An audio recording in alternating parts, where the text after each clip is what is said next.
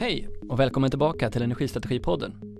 Här utforskar vi energimarknadens utveckling genom ögonen på de aktörer som är mitt i den.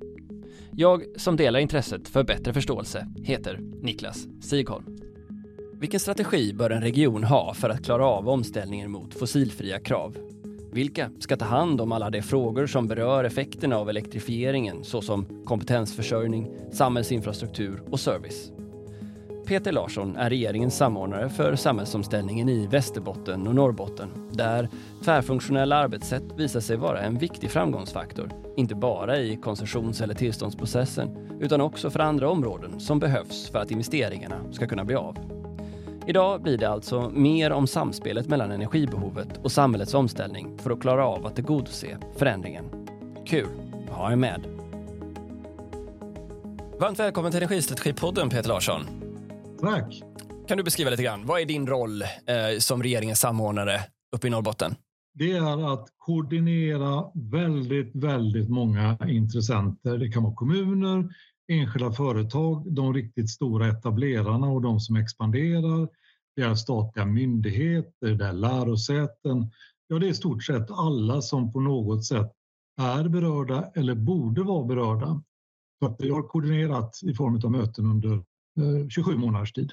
Och i din roll som samordnare så är du själv eller har du kansli och vilken del av tjänst är det du har? Nej, jag är helt själv. Jag är formellt jag anställd på enheten för bransch och industri på Klimat- och näringsdepartementet, det som tidigare hette Näringsdepartementet.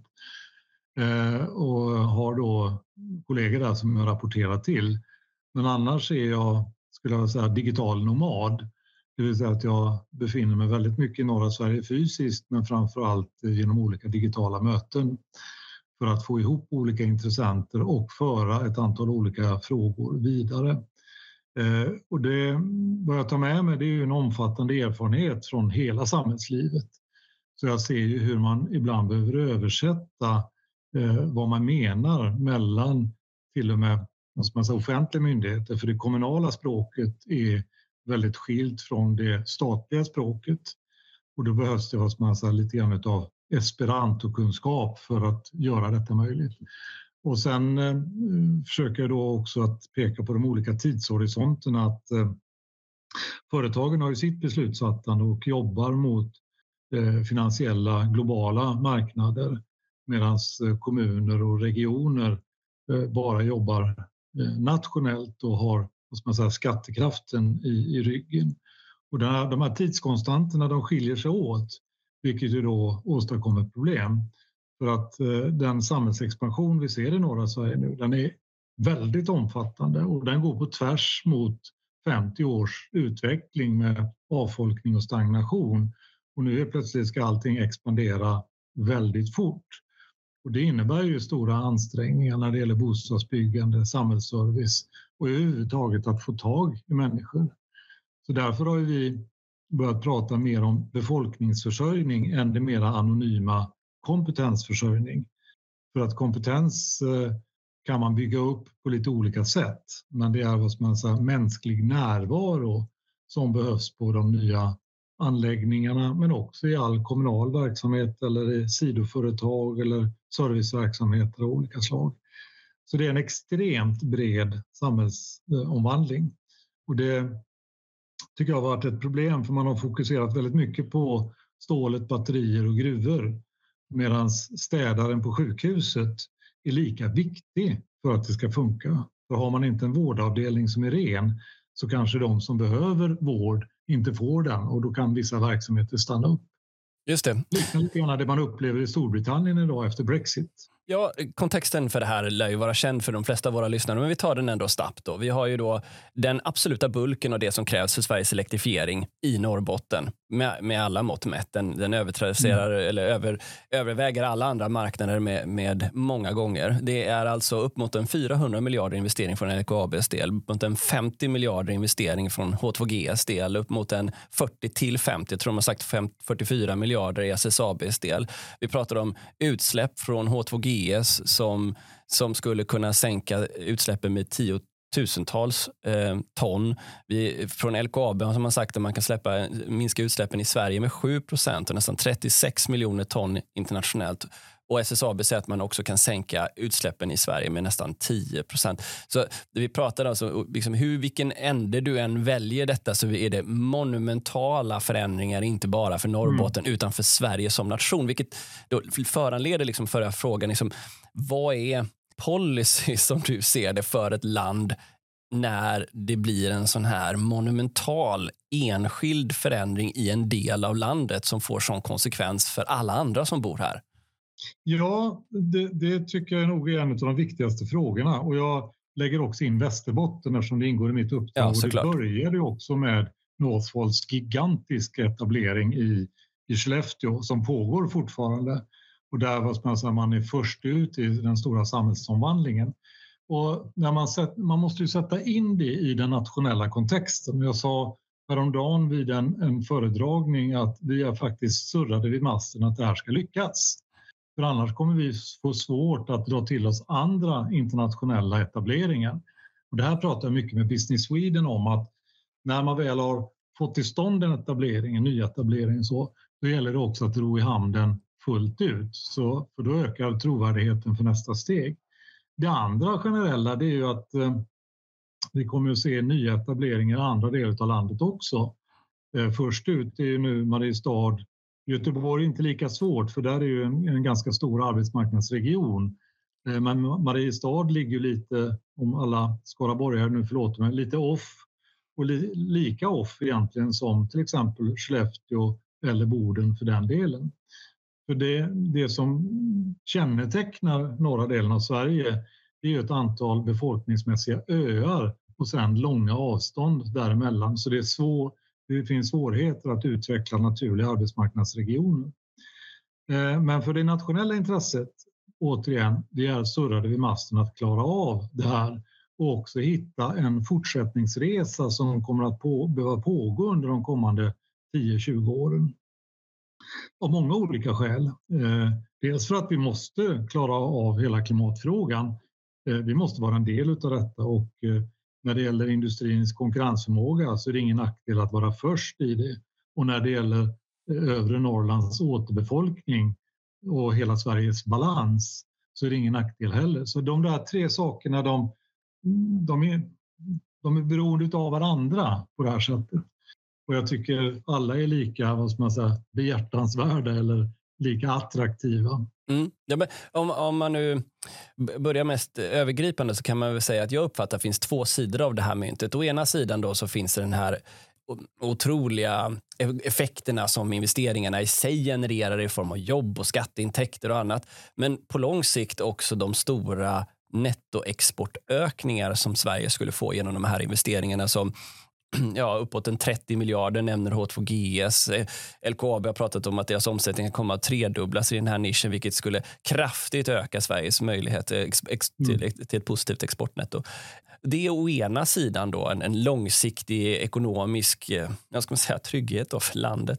Eh, kontra då kritikerna som säger att det här riskerar att bli stålverk åttio. Det här riskerar att bli en, en efterlikning av etanolkrisen när staten ska gå in och göra en himla massa saker i någonting som vi inte vet om det kommer lyckas. Det är en chansning. Flera ledarskribenter har varit ute på, liksom på, den, på den bogen.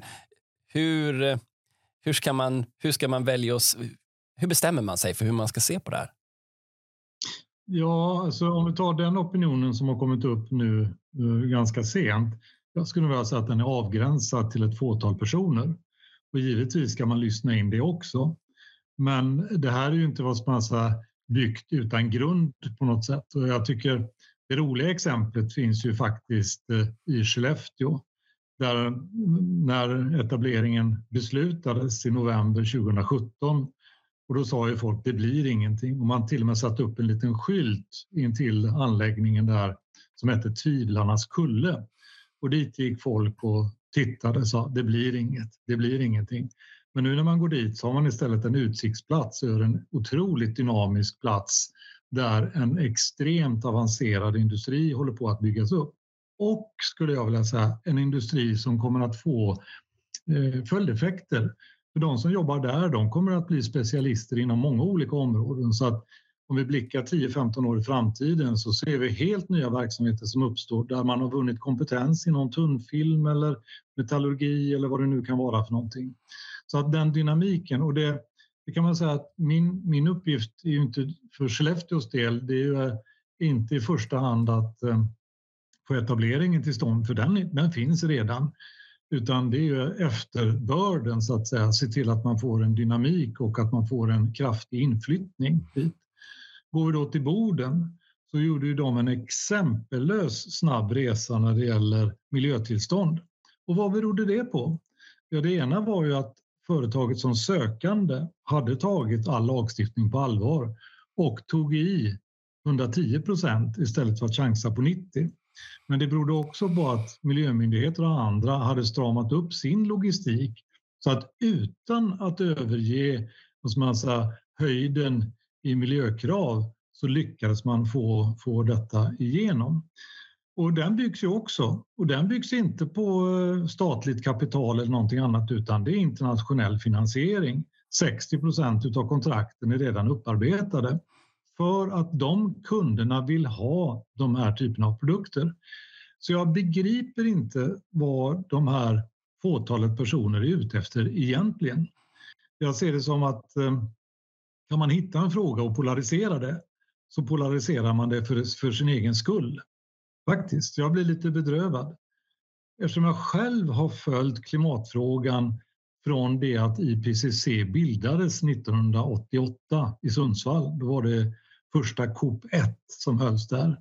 Så kan man säga att det var ju tjugo femton som islossningen skedde i Paris. Inte bara för att världsledarna satt nere vid förhandlingsbordet utan det också att det skickade en klockren signal in i de stora företagens styrelser och där man ställde om. Och det har ju samma upplevelse eftersom jag då jobbade på miljödepartementet på åttiotalet. Det var ju när man tog uttunningen av ozonskiktet på allvar.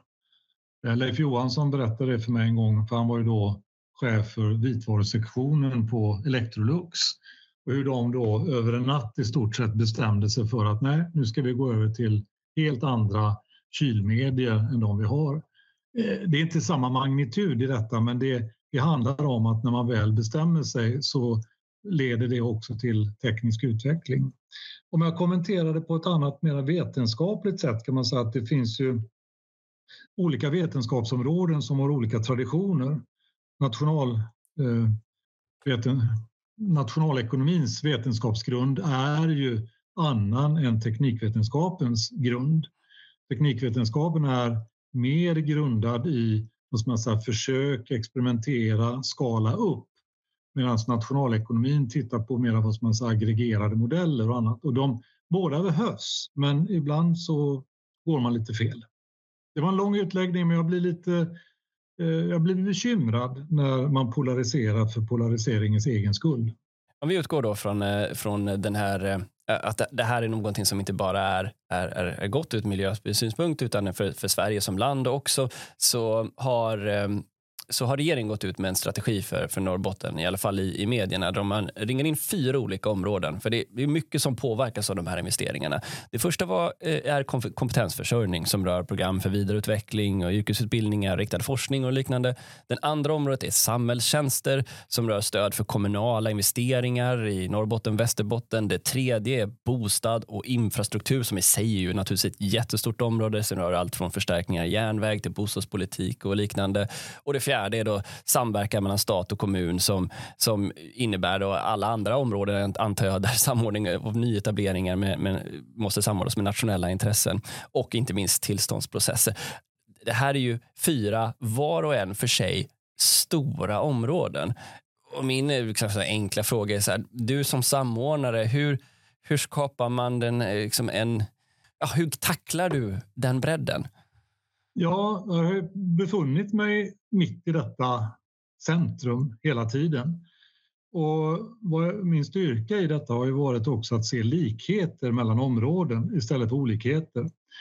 Det har varit väldigt bra att ha den kursändring som Svenska Kraftnät gjorde tjugohundratjugoett i ryggen. De, gjorde, de tog då ett väldigt drastiskt beslut när de gick från sekventiell till parallell planeringsprocess. Och det låter hur osexigt som helst, men vad innebär det? Jo, tidigare så resonerar man så här, först det, sen det, sen det, sen det. Men nu startar man parallella processer så man kör tillståndsprocessen parallellt med upphandlingen. Och nu har man kunnat visa i det här projektet Norrlandskusten att man har fått ner tiden från, för koncession från sju till nio år till tre år. Det där har börjat smitta av sig även på den mjuka sidan. Och vad vi ska göra nu i slutet av mars, för att det är många som har varit ute och famlat kring det här med befolkningsförsörjning. Då har jag skapat en gruppering med två stora tunga arbetsgivare, Handelskammaren, kommunen som arbetsgivare, tillsammans med regionen, tillsammans med kommunen då som bostadsagent och serviceagent kan man säga, åtta statliga myndigheter. Och då sitter vi ner tillsammans, horisontellt, och så prövar man olika förslag och då, är det, då får man vad man säger, ta invändningarna direkt istället för att man kommer i efterhand. Eller att man beslutar om olika typer av resursinsatser och att de är då prövade ur olika perspektiv eller olika regelområden. Och så får man se hur mycket man behöver stretcha. Så det här kommer bli också någonting unikt. Jag ska säga att allt som pågår i norra Sverige idag, det är en, en, en, en testbädd för annat också än bara som man säger, stålverksamheten eller batteriverksamheterna. För det har satt igång våra hjärnor. Jag menar, om jag vill ta din podd som ett exempel då. Pandemin ledde ju till eh, vad ska vi göra nu istället för någonting? Ja, det blev den här podden som du har beskrivit det. Och man kan säga att eh, motsvarande den gröna omställningen och samhällsomställningen i norra Sverige, det är en slags pandemi också där det krävs att man jobbar på ett annorlunda sätt. Det blir en katalysator för att tvinga fram nya arbetssätt, förstår jag rätt då? Mm. Och då stöter man ju på patrull, alltså det finns ju alltid stoppklossar av något slag. Men då, då måste man alltid ställa frågan så här, finns det ett alternativt sätt som leder till samma väg än att vi stångar oss blodiga just mot den här? Och det är det som är det parallella tänkandet, alltså kan man uppnå målet på ett annorlunda sätt. Och det kan ju vara allt ifrån bostadsbyggande till elkraft och så vidare. Och det är det här synsättet också som jag nu håller på och jobbar med. Så min, min, mitt nuvarande jobb är ju att se till att det uppnås permanent förändring. För man kan inte vara beroende av en samordnare som far runt hela tiden, utan de ordinarie organisationerna måste jobba på ett annorlunda sätt. Vilka är nyckelspelarna där? Jag tänker förhållandet mellan dig och länsstyrelserna till exempel och kommunerna. Vad, vad är det för nyckel, nyckelsamarbeten som måste fungera? Eh, ja, det är ju eh, i mångt och mycket planprocesser, ska jag säga. Eh, och och då, då vill jag beskriva det som så här att eh, vi har fallerat under ett antal decennier. Och det beror på lite mindset ska jag säga, för att begreppet planering, det är lite fult i mångas öron för det leder tankarna fel. Men jag vill, om jag kallar det för att man i sådana här komplicerade processer så behöver man alltid någon typ av dirigent som tar fram ett underlag, ett partitur och som sedan ser till att alla liksom spelar efter den. Det är de gemensamma reglerna. Och partituret i sig byggs ju upp utav vad ska man säga, de ingående aktörernas olika regelverk och då får man liksom rensa där att, säga att vissa saker är omöjliga. Och bara för att exemplifiera detta så och om jag eh, blir lite tydlig när det gäller energifrågan så kan man säga att skälet till de här expansionerna och nyetableringarna det var ju den goda tillgången på förnybar energi som man såg. Men man såg också att de inte är tillräckliga om man driver expansionen långt. Och då uppstår ett behov som inte är idag. För i dagens behov har mer handlat om effekten. Alltså att få kraften på rätt ställe. Men också att kunna integrera den med energilager och vätgas och sådana saker. Där finns lite olösta grejer.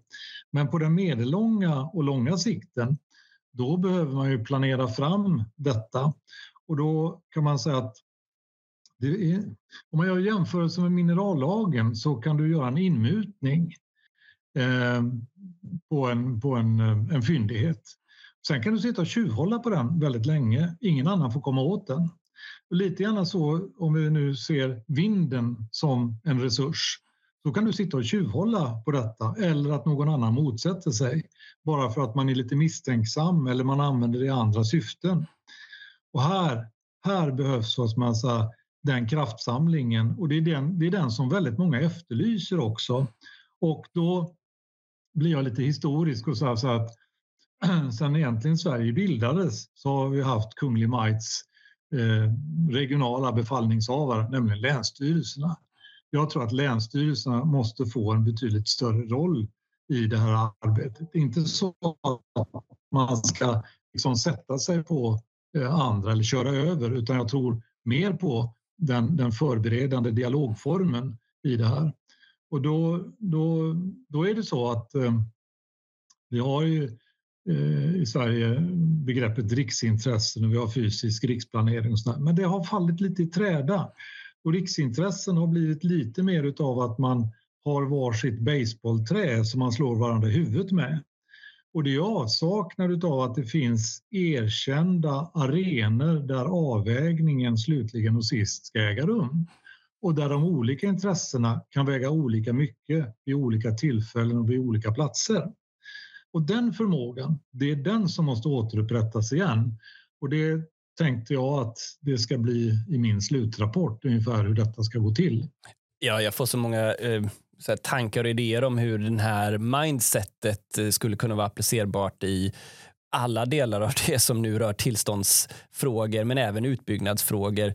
För jag, jag menar, det, om jag förstår det rätt nu så beskriver du det här arbetssättet utvecklat inom accelererad grön omställning för Norrbotten, Agon, där man samlar till exempel markägare på i ett och samma rum för att diskutera hur en ledning ska dras vid ett tillfälle och når konsensus och kommer över trösklar, vilket kraftigt kortar tillståndstiderna. Jag tänker också på vad industriföreträdare jag har pratat med som har funderingar kring att vi kan inte närma oss de här frågorna om kortare tillståndstiden på ett inkrementellt sätt, utan vi måste se ja. på det ur en, som ett utvitt papper. Vad kan vi göra? Och jag tänker också på alla de lagstiftningar som lägger liksom en våt filt och ett hinder över att, att vi kan komma överens tidigt och snabbt i en process utan att behöva brottas med allt för sekventiella processer.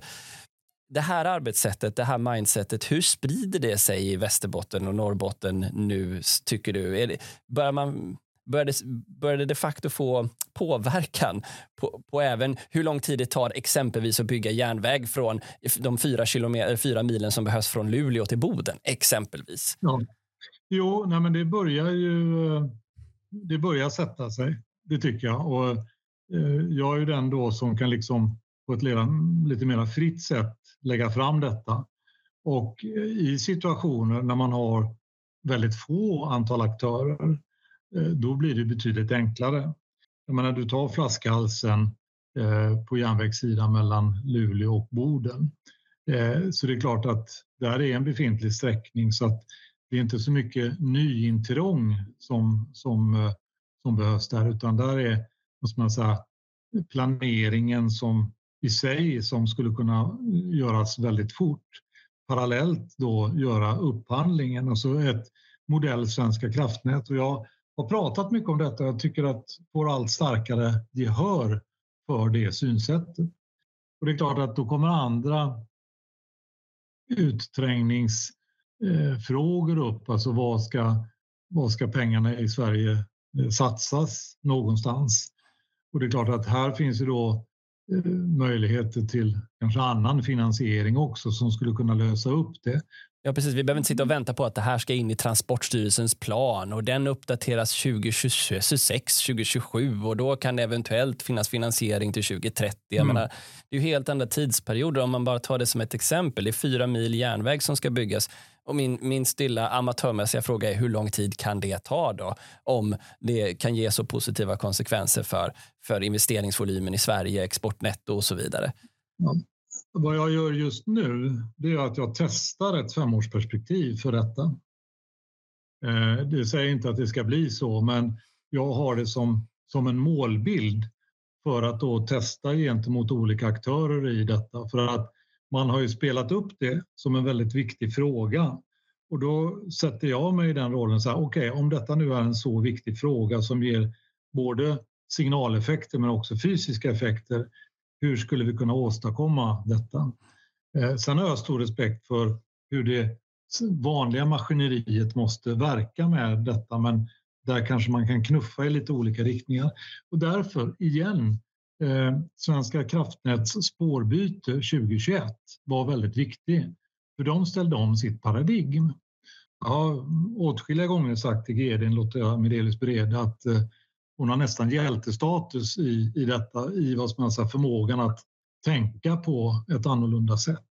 Och också då ställa om sin egen organisation. För det är klart att de var ju indragna i dels en, ett läge när man inte byggde så mycket. Men också när det skulle göras att man gjorde det på ett traditionellt sätt. Därför har jag också i alla redogörelser jag gör, du nämnde ordet inkrementellt och vi ingenjörer kan ju liksom svänga oss med detta. Men det inkrementella har ju sin funktion, men det räcker inte till i disruptiva skeden. Och då kan man säga att där har ju industrin och näringslivet i övrigt ganska lätt att ställa om. För de har en helt annan, som man säger, rörlighet och flexibilitet i det. Men trögheterna är betydligt större i samhällsorganisationen av två skäl. Dels är det ju, som man säger, hur man är indragen i, i som man säger, regelfrågor och sådana saker. Men också i uppdelningen av en statlig struktur och en kommunal struktur. Och de har två helt olika logiker. Den ena styrs av regeringsformen och den andra av kommunallagen. Och det, det såg vi under pandemin också. Alltså att det lirade inte riktigt. Så att, där finns ytterligare ett exempel på, som man säger, och nu ska jag inte föra det för långt, men mitt samhälleliga intresse kommer att fortsätta även efter det här uppdraget. Alltså vi har brister i hela den offentliga apparaten i hur de olika delarna ska funktionera med varandra. Om jag viker ut ett snäpp till så kan man säga att det behövs nog ett nytt tänkande när det gäller relationen mellan staten och det kommunala självstyret. Och det brukar jag liksom exemplifiera för att som medborgare gör en deklaration. Så vår bild är att det offentliga systemet hänger ihop, men det gör det inte fullt ut. Och naturligtvis det är finansieringsfrågor, regelfrågor och annat sånt där också. Ja, om man då spinner vidare på det då, jag byter lite fråga mot vad jag tänkt mig. För den här typen av arbetsformer är ju också någonting som behöver sprida sig uppåt i regeringen och hur regeringskansliet är uppbyggt och hur myndigheterna samarbetar kring avvägningsfrågor när det kommer mellan miljö och klimat, exempelvis samhällsnytta. Hur kan det ske? Behöver det ske? Ja, ja nu... nu... utmanar du mig rejält. Och det är klart att min erfarenhet nu vid snart sextiosju års ålder och har tittat in eh, i olika tidsepoker och delat erfarenhet med andra också. Eh, och när jag tänker på min fritid så kan jag säga att det, det vore intressant att titta på hur, hur det horisontella synsättet skulle kunna implementeras på ett bra sätt utan att eh, missa de Man säger, fördelar som finns med, med det vertikala arbetet. Alltså det, sakansvarsområdena är jätteviktiga, men det krävs mycket mer sammanhang med andra områden. Alltså där man kanske inledningsvis inte tror att man har vad man säger, ett, sådant, eh, ett, ett sådant sammanhang. Så jag tänker nog eh, som aktiv samhällsmedborgare efter det här och med erfarenhet från väldigt många olika arbeten se vad är det, vad är det i regeringskansliets inre liv som skulle behöva moderniseras alldeles oavsett vem som sitter i regeringen. Jo, det är ju det horisontella samarbetet. Ehm, för det är extremt stuprörsinriktat och då ger det signaler också vidare in i systemet. Jag har ju en liten anekdot där från det tidiga jobb som jag gjorde med, med välfärdsteknik i äldreomsorgen.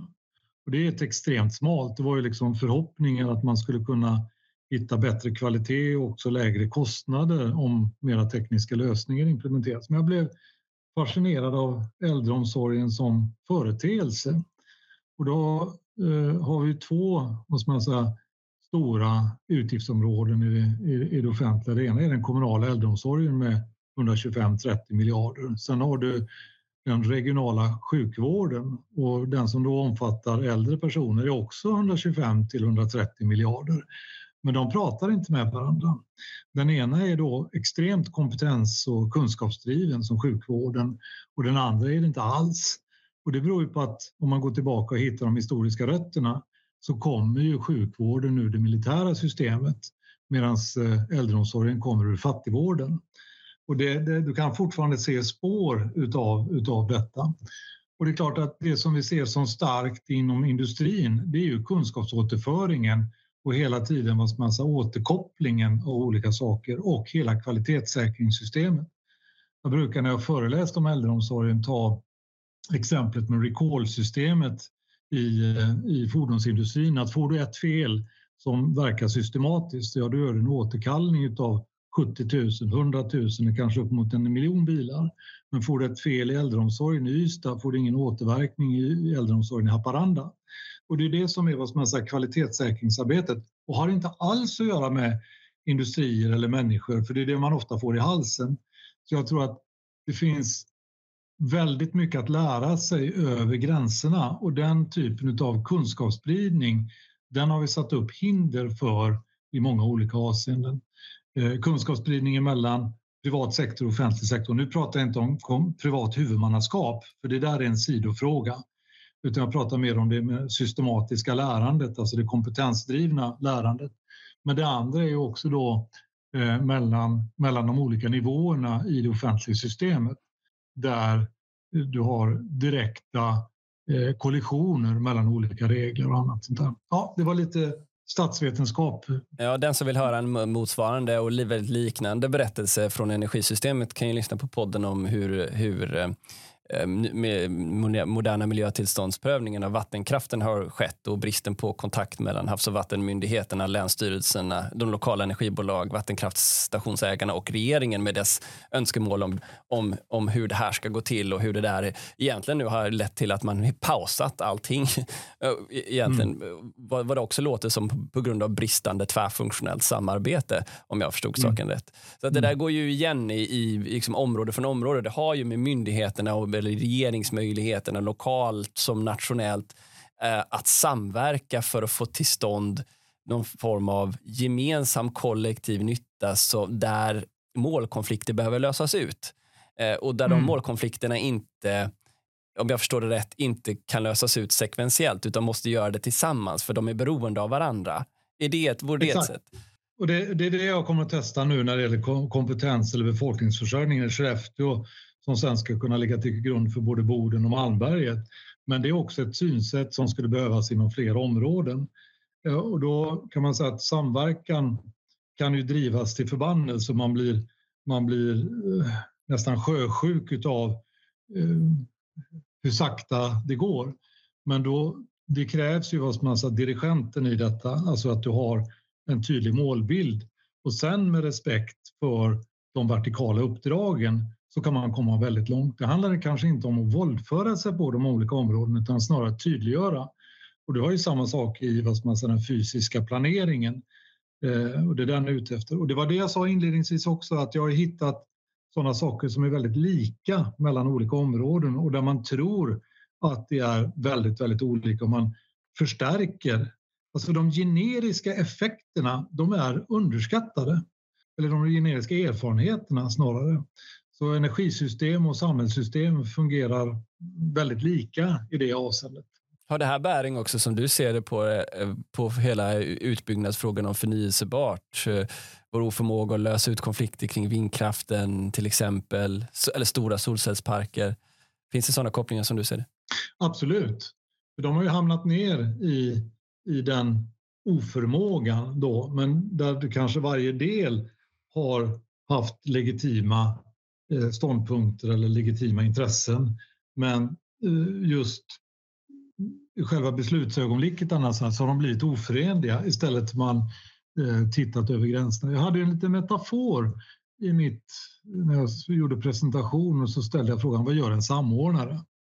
Och då visade jag en bild på en växeltelefonist från nittonhundratjugotalet som kopplade ihop och det förstod ju folk att okej, okay, ja, ja men det var ganska smart. Men så sa att växeltelefonisten, och ofta var det en hon, hon hade en annan uppgift också. Hon tjuvlyssnade. Men idag har vi ett modernt begrepp för det, överhörning. Man måste förstå varandras olika utgångspunkter, varandras sätt att bygga upp verksamheter. Och när man har gjort det, då blir det väldigt mycket lättare att länka samman. Hur är det här då? För det är en sak är målkonflikter, en annan sak är att våga fatta beslut i riskfyllda situationer. Utbyggnaden av sjukvårdsplatser, utbyggnader av skola, utbyggnader av, av samhällsfunktioner är ju någonting som behöver helst ske i tandem med de här typen av utvecklingar. Samtidigt så kan man ju inte exakt alltid veta hur framtiden kommer att se ut, exakt hur många barn kommer vi ha, men väntar vi i fem mm. år så blir det alldeles för sent, då har vi ingenstans att placera barnen, för att ta ett exempel.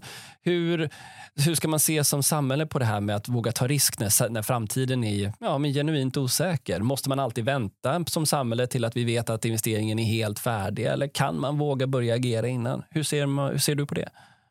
Ja, och då, då är det att de olika aggregationsnivåerna måste hänga ihop. För att det, de investeringar vi ser nu exempelvis i norra Sverige, de är till nytta för hela Sverige. De kommer generera väldigt mycket mer än, än bara berör de delarna som det handlar om. Eh, samtidigt är de delarna så små, en, ett litet samhälle som Boden med trettio tusen eller sjuttio tusen i Skellefteå. Och det är klart att den dagen som man fattade beslut om Northvolt, då hade man behövt sätta, trycka på knappen och säga att nu ska vi bygga två tusen bostäder om året. Men det kunde man ju inte veta, för att miljötillståndsprocessen var ju inte klar, investeringsbesluten var inte klara. Och, men de var ändå, man, det fanns ju ändå en viss trovärdighet i det. Och en sak som jag pekade på i min förra slutrapport, det var ju att vi har, idag har vi riskavlyft för de gröna investeringarna.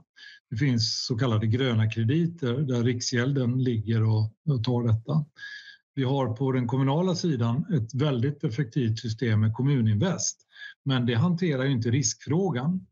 Så att hade vi haft en, en nationellt riskavlyft, då skulle jag nog vilja säga att då hade vi haft redan idag två till tre tusen fler bostäder i Skellefteå, och vi hade kommit ganska långt med bostadsbyggandet i Boden.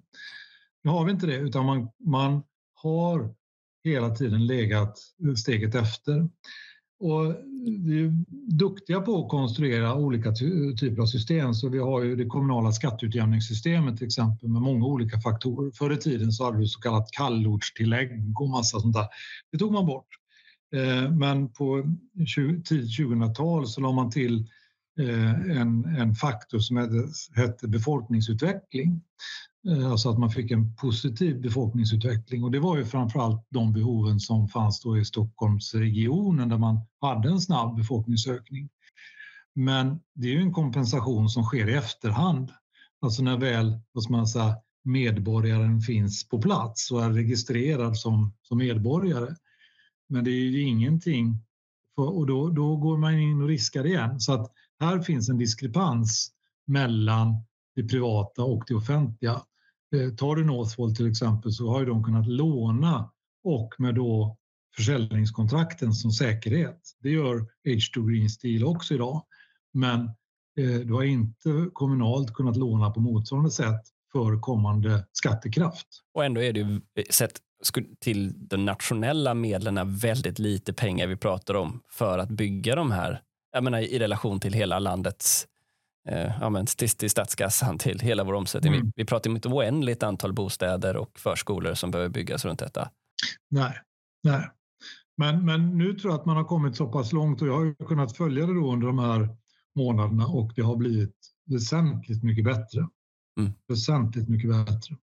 En annan del som det här berör, och som ju ofta upp, kommer upp i debatten, är också om att det behövs hundratusen helst nya personer som behöver flytta dit, och varav naturligtvis den absoluta majoriteten är yrkesverksamma, får jag förmoda. Och det är ju, ja men bara för att sätta det i historiskt perspektiv, en av de, skulle vi få in det på ett år så skulle det vara näst efter flyktingkrisen tjugohundrafemton den största invandringen vi skulle behöva. Givet då antagandet om att vi har en ganska låg arbetslöshet idag. Vi har inte, i alla fall inom, inom många områden, en, en de facto arbetskraftsbrist.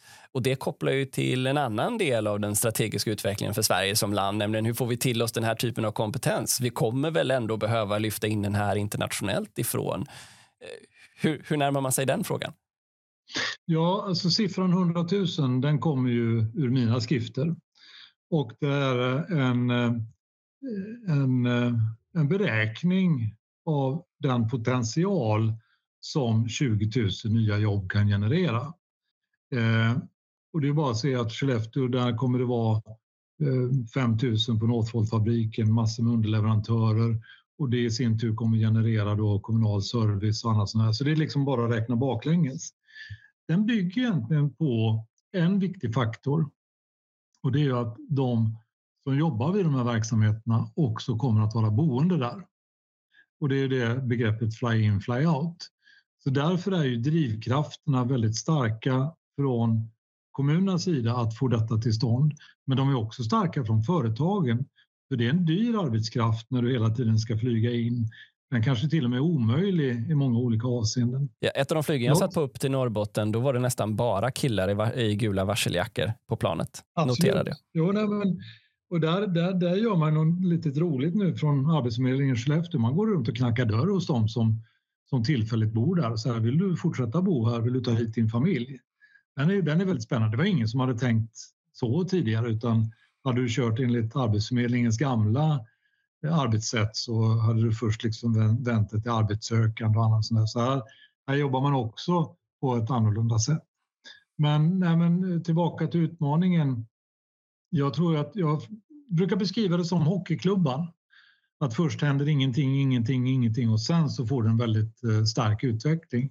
Och den kan vi skönja nu i Skellefteå till exempel. Alltså det har blivit tillräckligt många som har flyttat dit som också söker sig olika typer av boenden. Vi håller på att försöka hitta nu ett nytt universitetssamarbete som är gränsöverskridande mellan de olika lärosätena i Sverige så att du får en större akademisk närvaro där. Skellefteå med sina sjuttio till åttio tusen invånare, om du jämförde med någon annan kommun, då hade man haft femton tusen studenter. Idag har man ja, knappt tusen.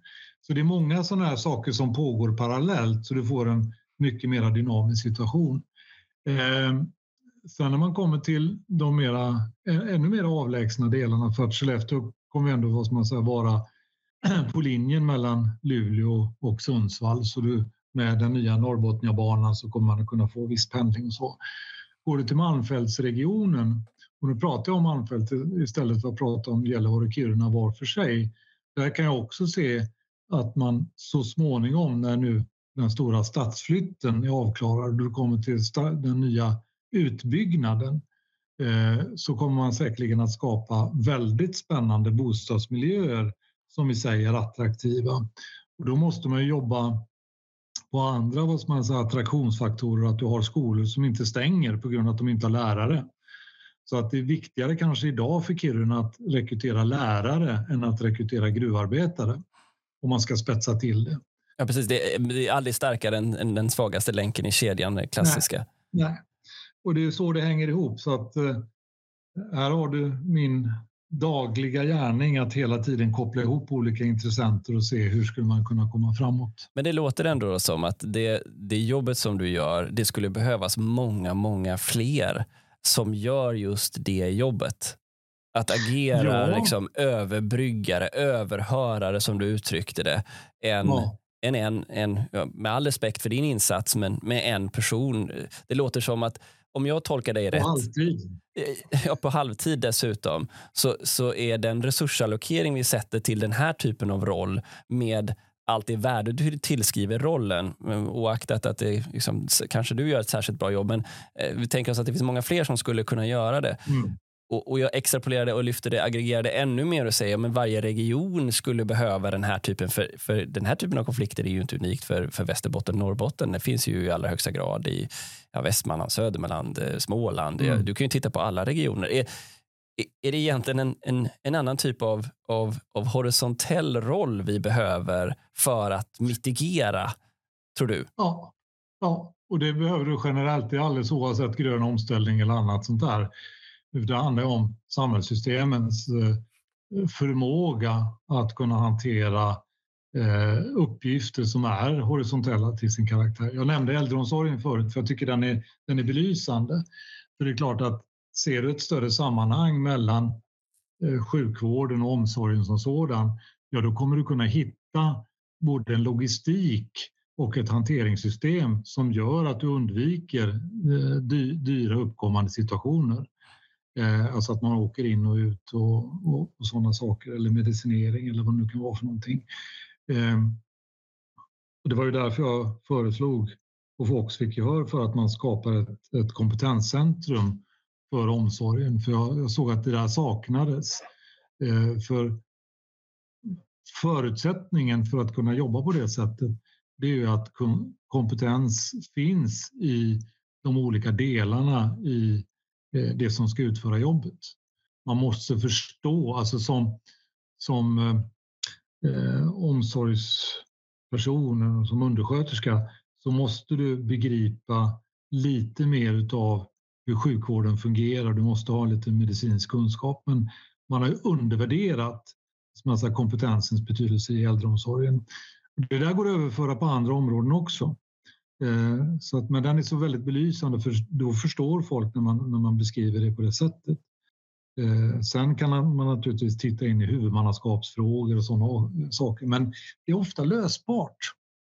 Men jag tänker ändå att det är, så det är lösbart, men den de facto situation vi sitter i nu är att att även Energimyndigheten i sin långtidsprognos pekar på att ja, vet, efterfrågan går långt före tillgången om vi nu ska elektrifiera och få alla de här insatserna vi behöver. Och det är ju inte bara som sagt Västerbotten, Norrbotten. Du kan titta på Skåne som, som, wow. som är oroliga för att deras investeringar riskerar att, att låsas inne på grund av, av, av bristande målkonflikter, samtidigt som flera kommuner, alltså nästan alla kommuner säger nej, vi vill inte ha någon mer elproduktion. Och säger man, hej okej, vill ni inte det? Ja, men då kan vi inte bygga ut industri. Jo, det vill vi ha, men och så får man inte det. Göteborg som behöver femton terawattimmar mer fram till tjugo trettio, men där Öcker och kommun säger nej, men vi har inte intresserade av, av vindkraft, trots att jättemånga av de som jobbar i regionen skulle vara beroende av just samma sak. Du skulle kunna gå till så många olika regioner där, där just det här liksom, konflikten befinner sig mellan å ena sidan då den,